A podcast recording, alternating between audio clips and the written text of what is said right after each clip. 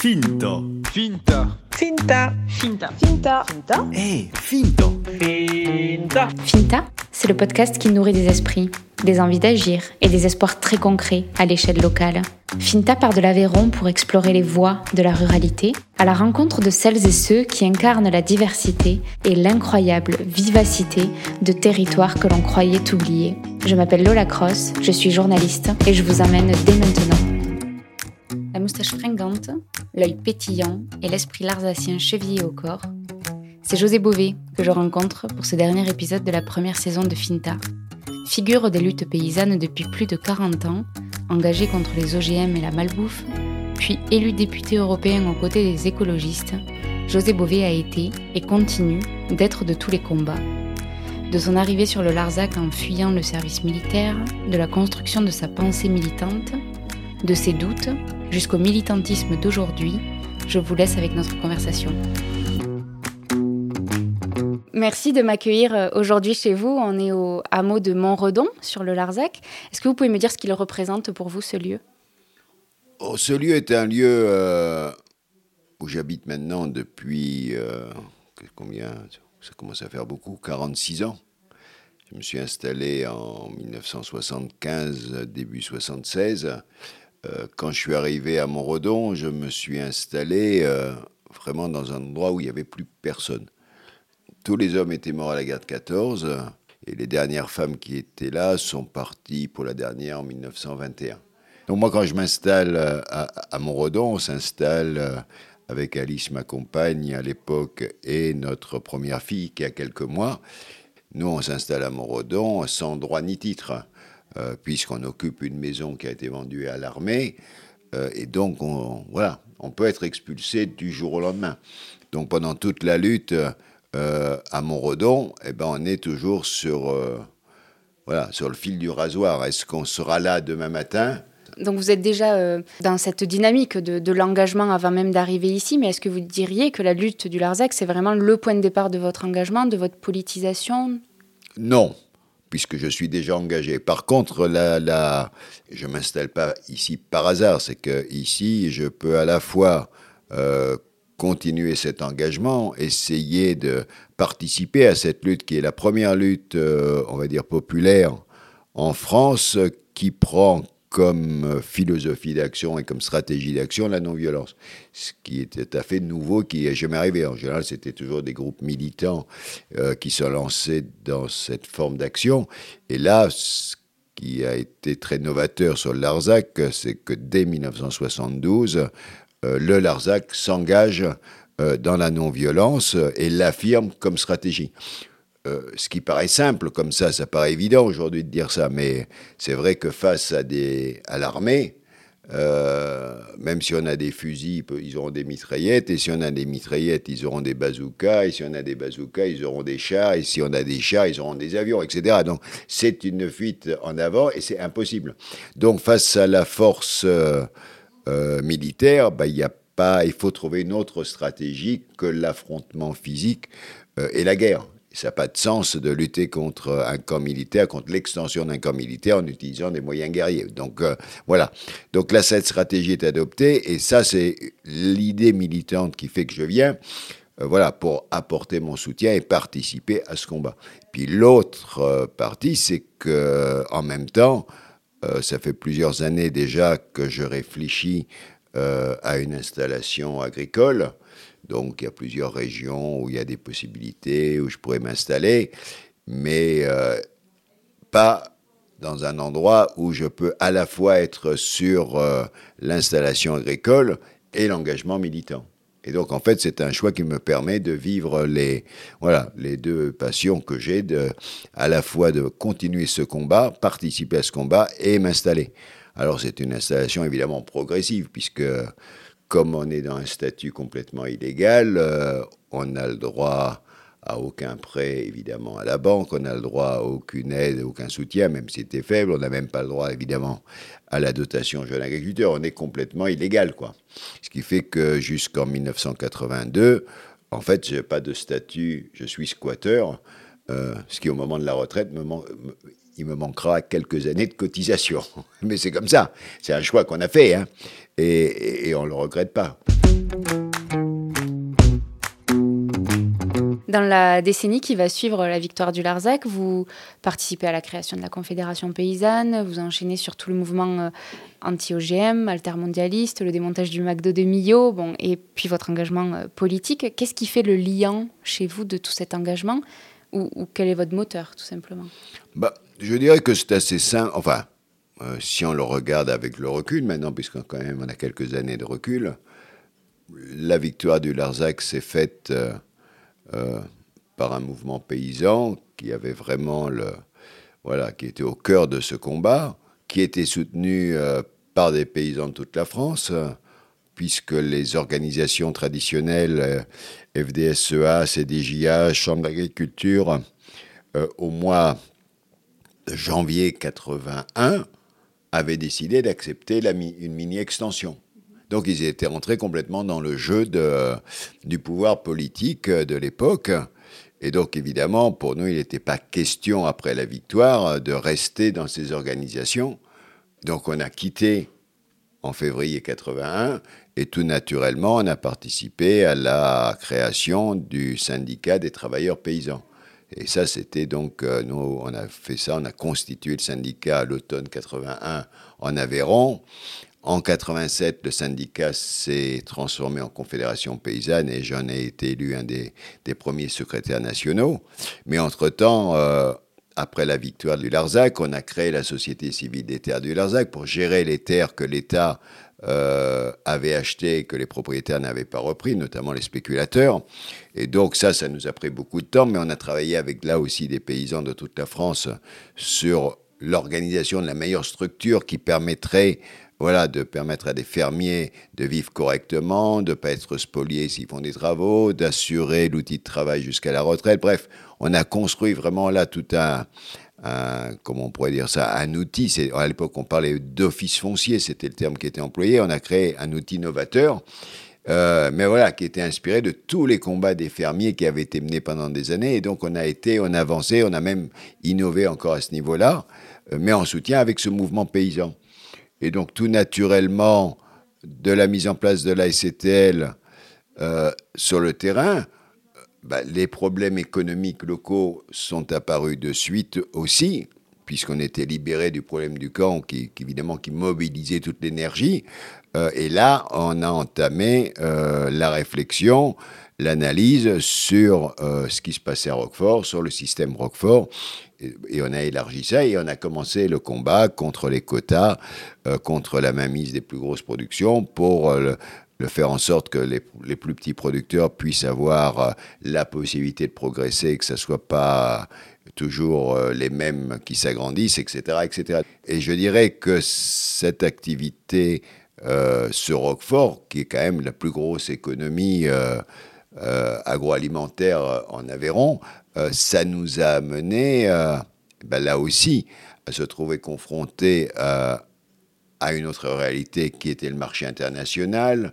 Et avec cette décision brutale en 98 de l'OMC de donner raison aux États-Unis parce que l'Europe refusait d'importer du bœuf aux hormones et donc les 60 produits européens, dont le Roquefort, avaient été surtaxés à 100%. D'où le démontage du McDo, d'où les, et c'est aussi à peu près à, la même époque, au milieu des années 90, que s'enclenche euh, le début de la bataille contre les OGM, puisque là aussi, euh, c'est la question de la privatisation du vivant par les firmes. Mais d'abord, on agit comme paysan, et c'est comme ça qu'on se met à, mener les premières actions, et qui avec les conséquences qu'on connaît, les mobilisations, les procès.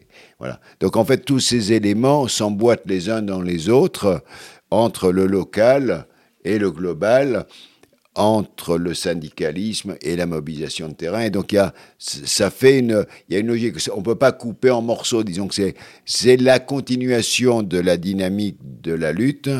Et comment vous arrivez à la politique derrière? Qu'est-ce qu'elle, qu'est-ce qu'elle apporte la politique que le syndicalisme et le militantisme ne, n'apportaient pas peut-être? Enfin, Qu'est-ce qui fait la bascule pour vous? Je dirais que ce n'est pas une bascule, c'est une continuité. Je dirais que la, la, la première...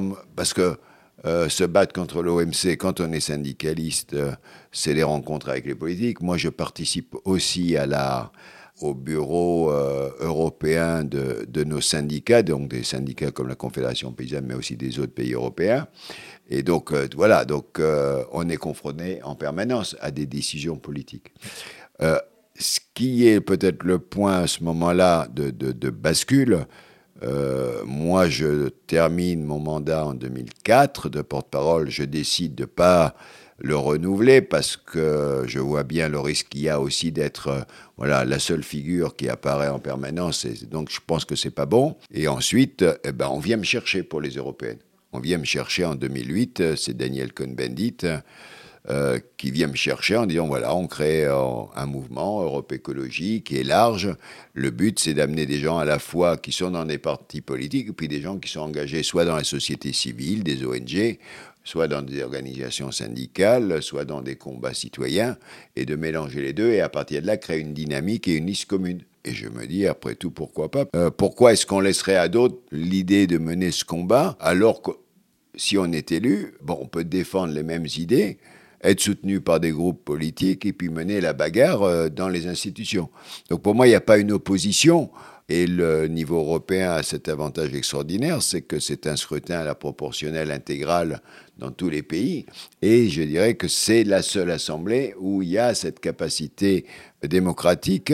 Et grâce à ce système donc de vote à la proportionnelle intégrale, euh, il n'y a pas de parti qui peut être dominant au moins sur euh, un territoire aussi grand que l'Europe, et donc il faut forcément en permanence faire des compromis, essayer de construire des alliances avec deux, trois, quatre groupes politiques pour faire avancer les idées et les votes. Donc ça, voilà, ça porte ses fruits, ce sont des, des combats qui sont dans la continuité. Donc pour moi, bah, j'ai pas vu de rupture dans cet engagement, bien au contraire. Mais bon, là aussi, je, comme pour le syndicalisme, je pense qu'il faut limiter dans le temps les mandats. Et c'est pour ça que dès le début, euh, avant la fin du premier mandat, j'ai dit que j'accepterais d'en faire un deuxième, mais que je m'arrêterais là, que dix ans, euh, je pense que c'est une bonne période et qu'il ne faut pas s'inscrire comme des personnes indispensables tout le temps à une place. Donc vous avez terminé votre mandat en 2019. Et au-delà du mode de scrutin européen euh, dont vous venez de parler, qu'est-ce qui vous motive à, partir à cet échelon-là? Est-ce qu'il y a aussi le fait que euh, pour faire bouger les choses et, peut-être la condition paysanne, c'est au niveau européen qu'il faut aller euh, s'activer? Bah, Je pense que tous ceux qui ont fait du syndicalisme agricole depuis les années 60 savent que les décisions se passent au niveau européen sur les choix décisifs et que donc la PAC, la politique agricole commune, c'est le cœur de l'agriculture européenne. Et ensuite, ça descend sur les politiques nationales, même s'il y a d'autres politiques nationales, puisqu'il y a la, en gros, l'agriculture, c'est pas simplement la PAC. Toutes les questions foncières, c'est pas du domaine, par exemple, européen, c'est du domaine national. Et puis, on peut vous donner comme ça un certain nombre d'éléments. Donc, euh, mais la PAC, c'est le cœur du, vraiment du, du, processus de production, de, de répartition, au départ des prix qui sont des prix qui sont discutés collectivement, euh, les subventions au prix, puis ensuite les subventions à l'hectare, bref, l'évolution de tout le processus de la PAC, ou même son verdissement, euh, ça se décide, voilà, au niveau européen. Et donc c'est là que ça doit se passer. J'avais noté euh, dans une de vos interviews que ce n'est pas parce qu'on est élu qu'on n'a pas l'obligation de désobéir quand les lois sont injustes. On en revient à la désobéissance civile. En quoi elle est marquante pour vous? Pourquoi vous avez choisi cette voie-là? C'est pas la désobéissance civile que j'ai choisie, c'est la non-violence. La non-violence, c'est euh, en termes de, philosophie de l'action, c'est euh, agir. C'est d'abord avoir en permanence euh, la colère contre l'injustice ou la colère contre des risques qui peuvent être graves, soit pour la biodiversité, on dirait aujourd'hui, soit pour la, voilà, la survie de l'espèce, la question du réchauffement. Ce sont les thèmes aujourd'hui qui peuvent porter cette colère, mais ça peut être social aussi, évidemment. Et donc, euh, ça, c'est la première chose. Il faut d'abord être en colère et vraiment ne pas supporter. Puis la réflexion de la stratégie, c'est après de dire comment je le combats, comment je fais en sorte que ces politiques ne puissent pas se mettre en œuvre. Et un des moyens qu'elles ne se mettent pas en œuvre, c'est assez simple, c'est pas évident comme ça si on l'énonce, c'est de ne pas participer avec ceux qui le mettent en place. Donc, euh, bah, ça veut dire qu'on ne coopère pas avec le pouvoir qui veut mettre en place une décision euh, injuste. Alors, ça peut être un pouvoir politique, un pouvoir économique, peu importe. On dit non.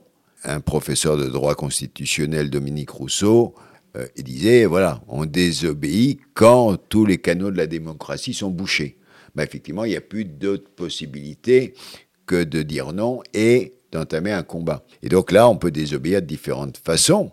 Euh, politiquement, économiquement, on appelle ça le boycott. Euh, on désobéit à une loi et on assume, bah, c'est la désobéissance civile. Mais c'est quelque chose qui se fait dans des buts bien précis, toujours à visage découvert, toujours de manière non violente, et en assumant les conséquences de ces actes, et aussi de manière désintéressée. On ne fait pas ça pour gagner plus d'argent ou pour être, euh, pour avoir tiré un avantage. Donc il y a un certain nombre de critères qui définissent la désobéissance. Et c'est vrai que c'est un peu curieux parce qu'aujourd'hui le mot est devenu un peu une tarte à la crème dans les médias. Disons que la désobéissance civile c'est un moyen dans le cadre d'une stratégie de l'action non violente qui peut prendre différentes formes. J'ai aussi noté, je crois que c'était dans la même interview d'ailleurs, que vous disiez la force de l'action non violente réside dans la visibilité. Hmm. Et c'est l'opinion publique qui en devient l'arbitre. Il faut donc conquérir cette opinion publique. Aujourd'hui, l'opinion publique, elle est vraiment au cœur de tout on en fait euh, une, balle qu'on se renvoie. L'opinion est amenée à se positionner euh, en un quart de seconde sur à peu près tous les sujets de société, pour, contre, et, peut-être vers une hystérisation du débat à certains moments. Quel regard est-ce que vous avez, vous, aujourd'hui, sur bah, le débat? Je dirais qu'après, ça dépend de la façon dont les choses se construisent. Euh, moi, ce que j'observe, c'est que sur les vrais débats, les débats sérieux, c'est pas les machins, les sondages au, quotidien sortis, euh, le truc au bistrot, euh, voilà, et ou dans la presse pour ou contre tel truc, ça, ça n'a pas de sens, ça, ça, ça, n'intéresse personne et c'est juste du baratin. c'est pour faire vendre ça. non, on voit que les vrais débats de fond, ils mettent du temps à s'installer. sur le réchauffement climatique, c'est pas d'aujourd'hui. Hein, aujourd'hui, on a tout le monde a l'impression de découvrir le réchauffement climatique, alors que ça fait quand même déjà 20 ans, 30 ans et plus que euh, des scientifiques, euh, des tas de gens euh, ou des associations tirent la sonnette d'alarme. Sur les OGM, entre le moment où on a commencé ce combat, donc au, milieu des années 90, et le moment où on fait interdire les OGM en France, 2008, euh, c'est quand même 13 ans, 15 ans. Personne n'en a entendu parler, donc il faut conquérir petit à petit, expliquer les actions y participent, pourquoi des gens acceptent de, euh, de, faucher, de passer devant les tribunaux, d'être condamnés à la prison, à des amendes, à tout ça. Euh, et donc petit à petit, ça crée un débat. Et comme il n'y a pas de débat, bah, c'est les tribunaux qui deviennent le lieu du débat. et donc voilà, donc ça c'est un élément. Le Larzac, ça a été pareil, ça a, été, ça a mis du temps avant de convaincre une opinion publique dans une époque où euh, bah, il n'y avait qu'une, que l'ORTF, donc il y avait une seule voix qui était contrôlée politiquement. Euh, une époque où il y avait très peu de journaux euh, qui pouvaient élargir la contestation. c'était le début de Libé, le début de Charlie Hebdo, et on se rend plus compte aujourd'hui. Hein. voilà, donc, donc il faut, par l'action souvent, construire un rapport de force construire une prise de conscience, puis une mobilisation. Et donc, euh, ça, voilà. Donc, on voit des combats qui sont longs. Euh, celui sur la malbouffe, euh, chaque fois, on me dit, oui, mais les gens ont compris ce que ça voulait dire. Maintenant, tout le monde emploie le terme.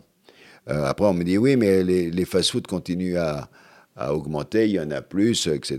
J'ai dit, d'accord, mais c'est pas de ma faute à moi si les gens vont y manger. Moi, je ne vais pas culpabiliser parce que les gens vont dans les fast-foods. Après, euh, voilà, si les gens ils font ce choix, je ne vais pas leur interdire. On ne va pas avoir une loi pour interdire aux gens. Je pense que c'est regrettable, que c'est vraiment une bêtise sans nom, que c'est voilà, que c'est vraiment de la standardisation et de la malbouffe, euh, là aussi en termes sanitaires.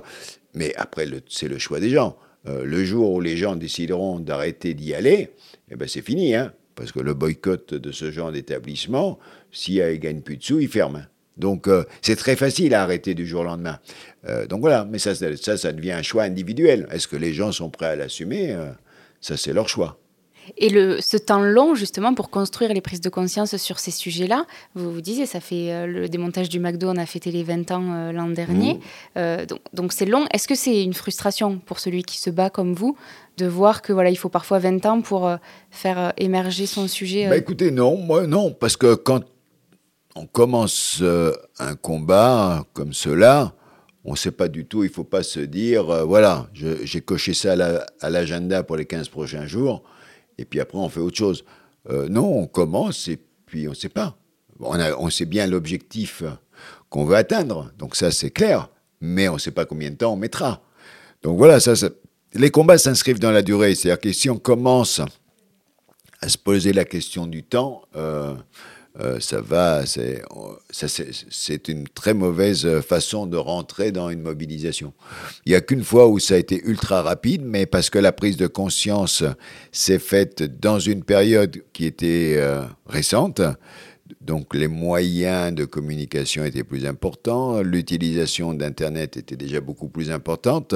Euh, c'est quand on a enclenché le combat contre le, le, gaz de schiste en 2010 et effectivement, il y a une très grande réactivité, une mobilisation qui s'est faite très rapidement.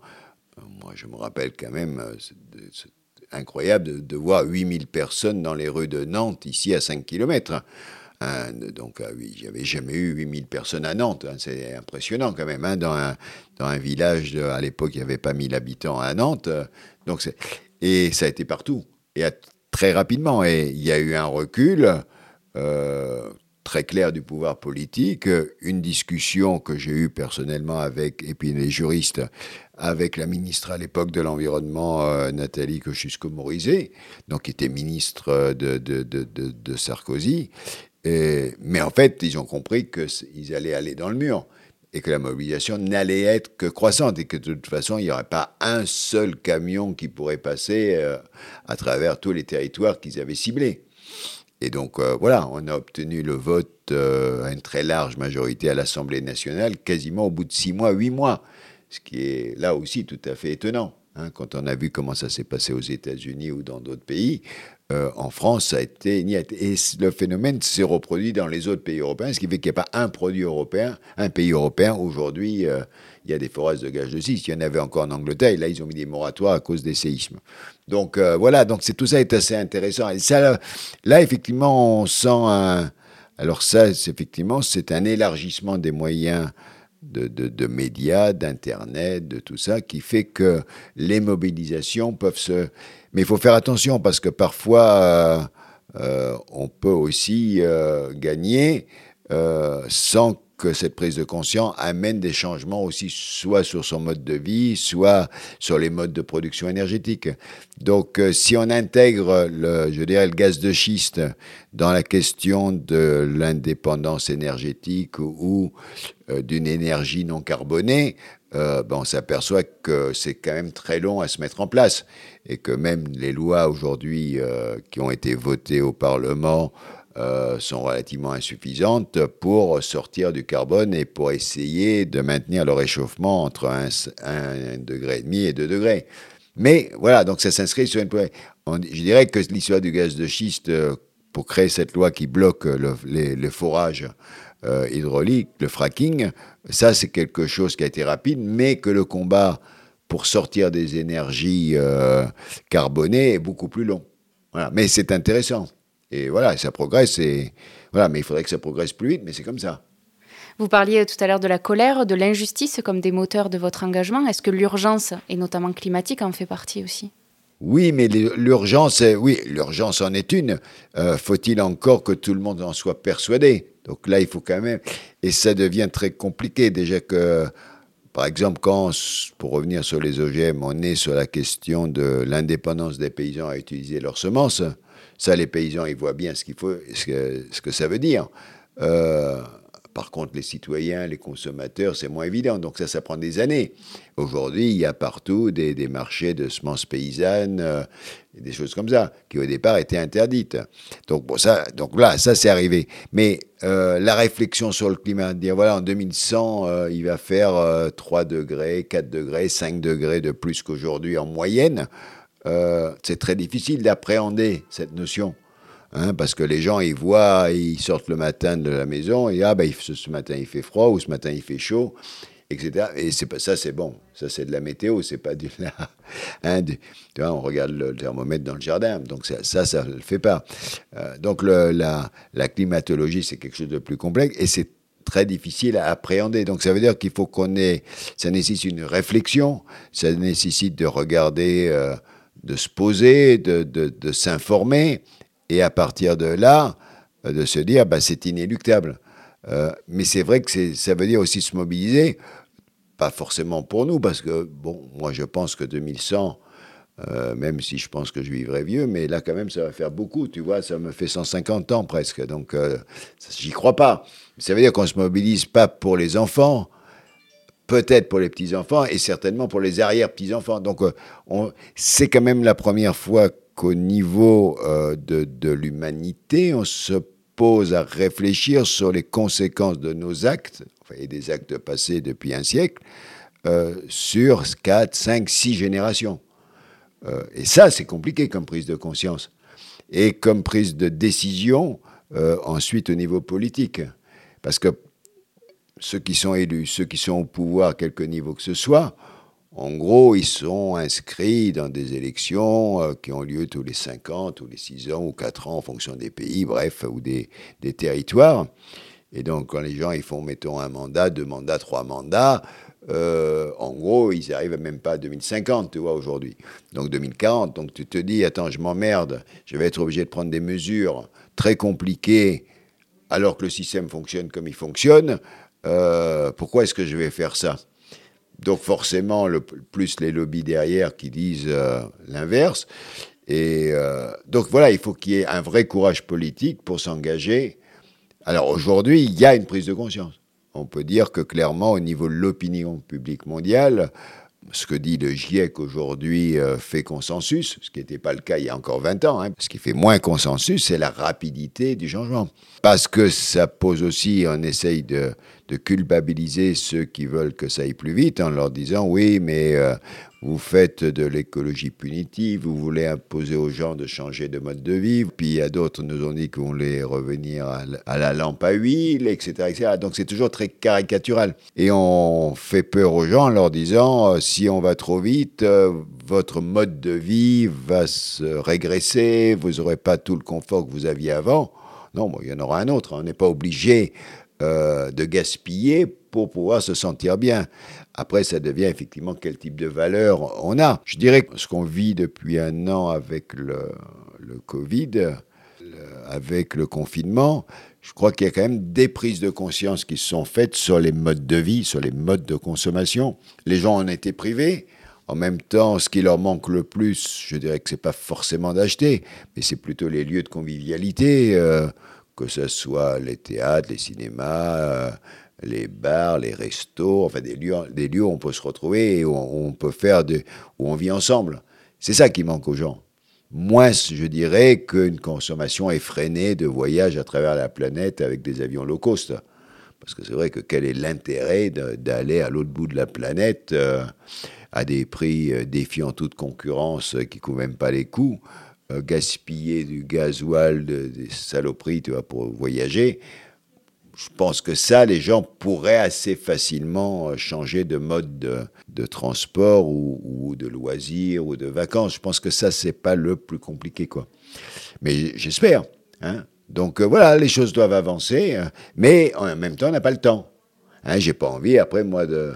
Bon, on me dira, même si je suis dans mon trou, les générations futures viendront pas chatouiller les pieds. Ils peuvent toujours essayer, mais ça devrait pas me faire beaucoup de mal.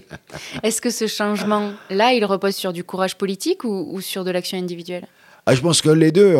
Moi, je suis pas pour euh, séparer les deux, pas pour culpabiliser les gens, parce qu'il y en a qui trouvent que oui, euh, si on, il faut changer soi-même, oui. Hein, pour changer le monde, il faut se changer soi-même. Mais en même temps, euh, ça suffit pas non plus. C'est bien, c'est important.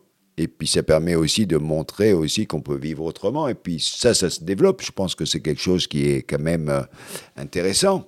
Mais en même temps, il faut du courage politique euh, pour les décideurs, mais aussi pour les décideurs économiques, hein, politiques, économiques, sociaux, les organisations syndicales, parce que ce sont des mutations, des mutations euh, en termes d'industrie, des mutations en termes d'agriculture, des mutations euh, en termes de commerce, des mutations, bref, il y en a dans tous les sens, quoi. Hein.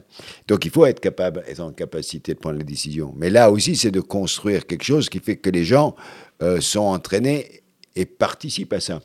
Alors il y a des pays qui avancent plus ou moins vite parce que la culture politique de ces pays est différente et où la démocratie ne euh, se vit pas de la même manière. Je pense à l'Allemagne aujourd'hui où euh, voilà, c'est pas impossible que d'ici quelques mois, euh, les Verts allemands à l'automne remportent les élections législatives et que le, prochain chancelier allemand soit une chancelière verte. En Allemagne, on ne peut pas être contrairement en France avec la Ve République, où celui qui gagne l'élection présidentielle rafle derrière la législative, là, c'est toujours des, il faut toujours faire des coalitions, un peu comme au Parlement européen.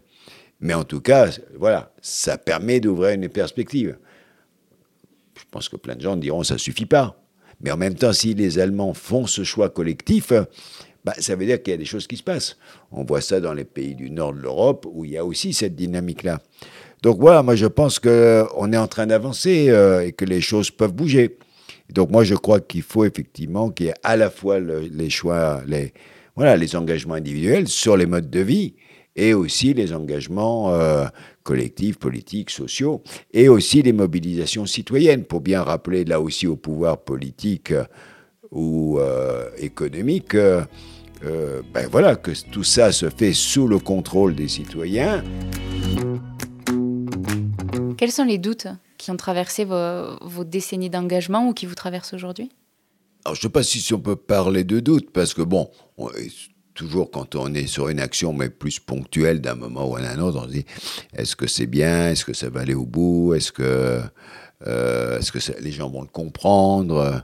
Ou de se dire mince, pourquoi il y a ça qui a été écrit dans la presse alors que c'est pas ça c'est pas le message qu'on a voulu faire passer? Et donc, au-delà de ces doutes euh, épisodiques sur vos actions, euh, vous aviez. Bah, C'est-à-dire qu'après, euh, quand j'ai décidé individuellement d'être objecteur de conscience, là, c'était un choix personnel. J'avais pas de doute sur le fait que la militarisation de la société n'était pas quelque chose de souhaitable et que j'étais vraiment fondamentalement opposé à utiliser des armes dans une logique de guerre coloniale, d'affrontement, même en termes de défense euh, du pays. Euh, euh, la lutte contre l'extension du camp militaire me paraissait quand même assez évidente aussi. D'un côté, on détruit des villages, on détruit des terres pour entraîner des chars, et de l'autre côté, on produit, des familles peuvent vivre.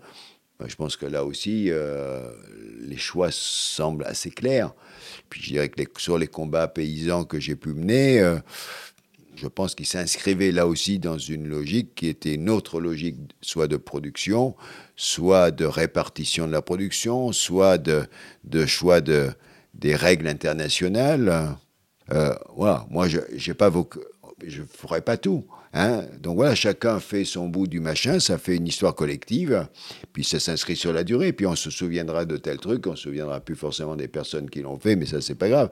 L'important, c'est que voilà, on essaye d'avancer dans une direction qui fasse que ça soit agréable à vivre sur, sur cette planète, et puis que voilà, que les suivants, euh, ils prendront du plaisir, et puis auront aussi envie d'aller dans une autre direction que celle dans laquelle on va depuis 200 ans.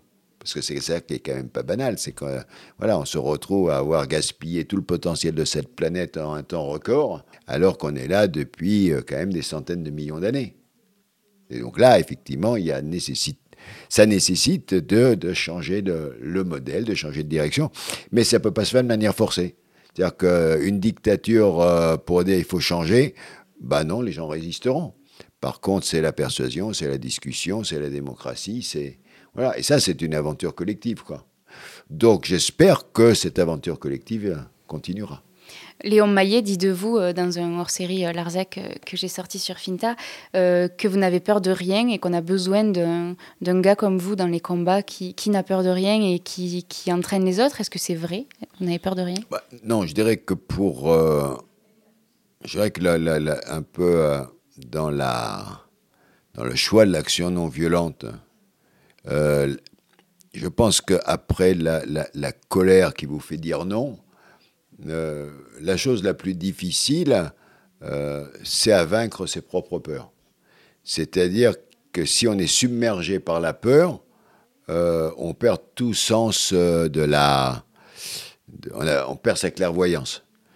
c'est ce qui peut amener d'ailleurs à la violence. C'est-à-dire que la peur peut engendrer la violence, puisqu'on a peur, eh ben on surréagit et, et puis si on a quelqu'un en face, on va prendre quelque chose, une arme plus grosse que lui, parce que comme ça, on est sûr.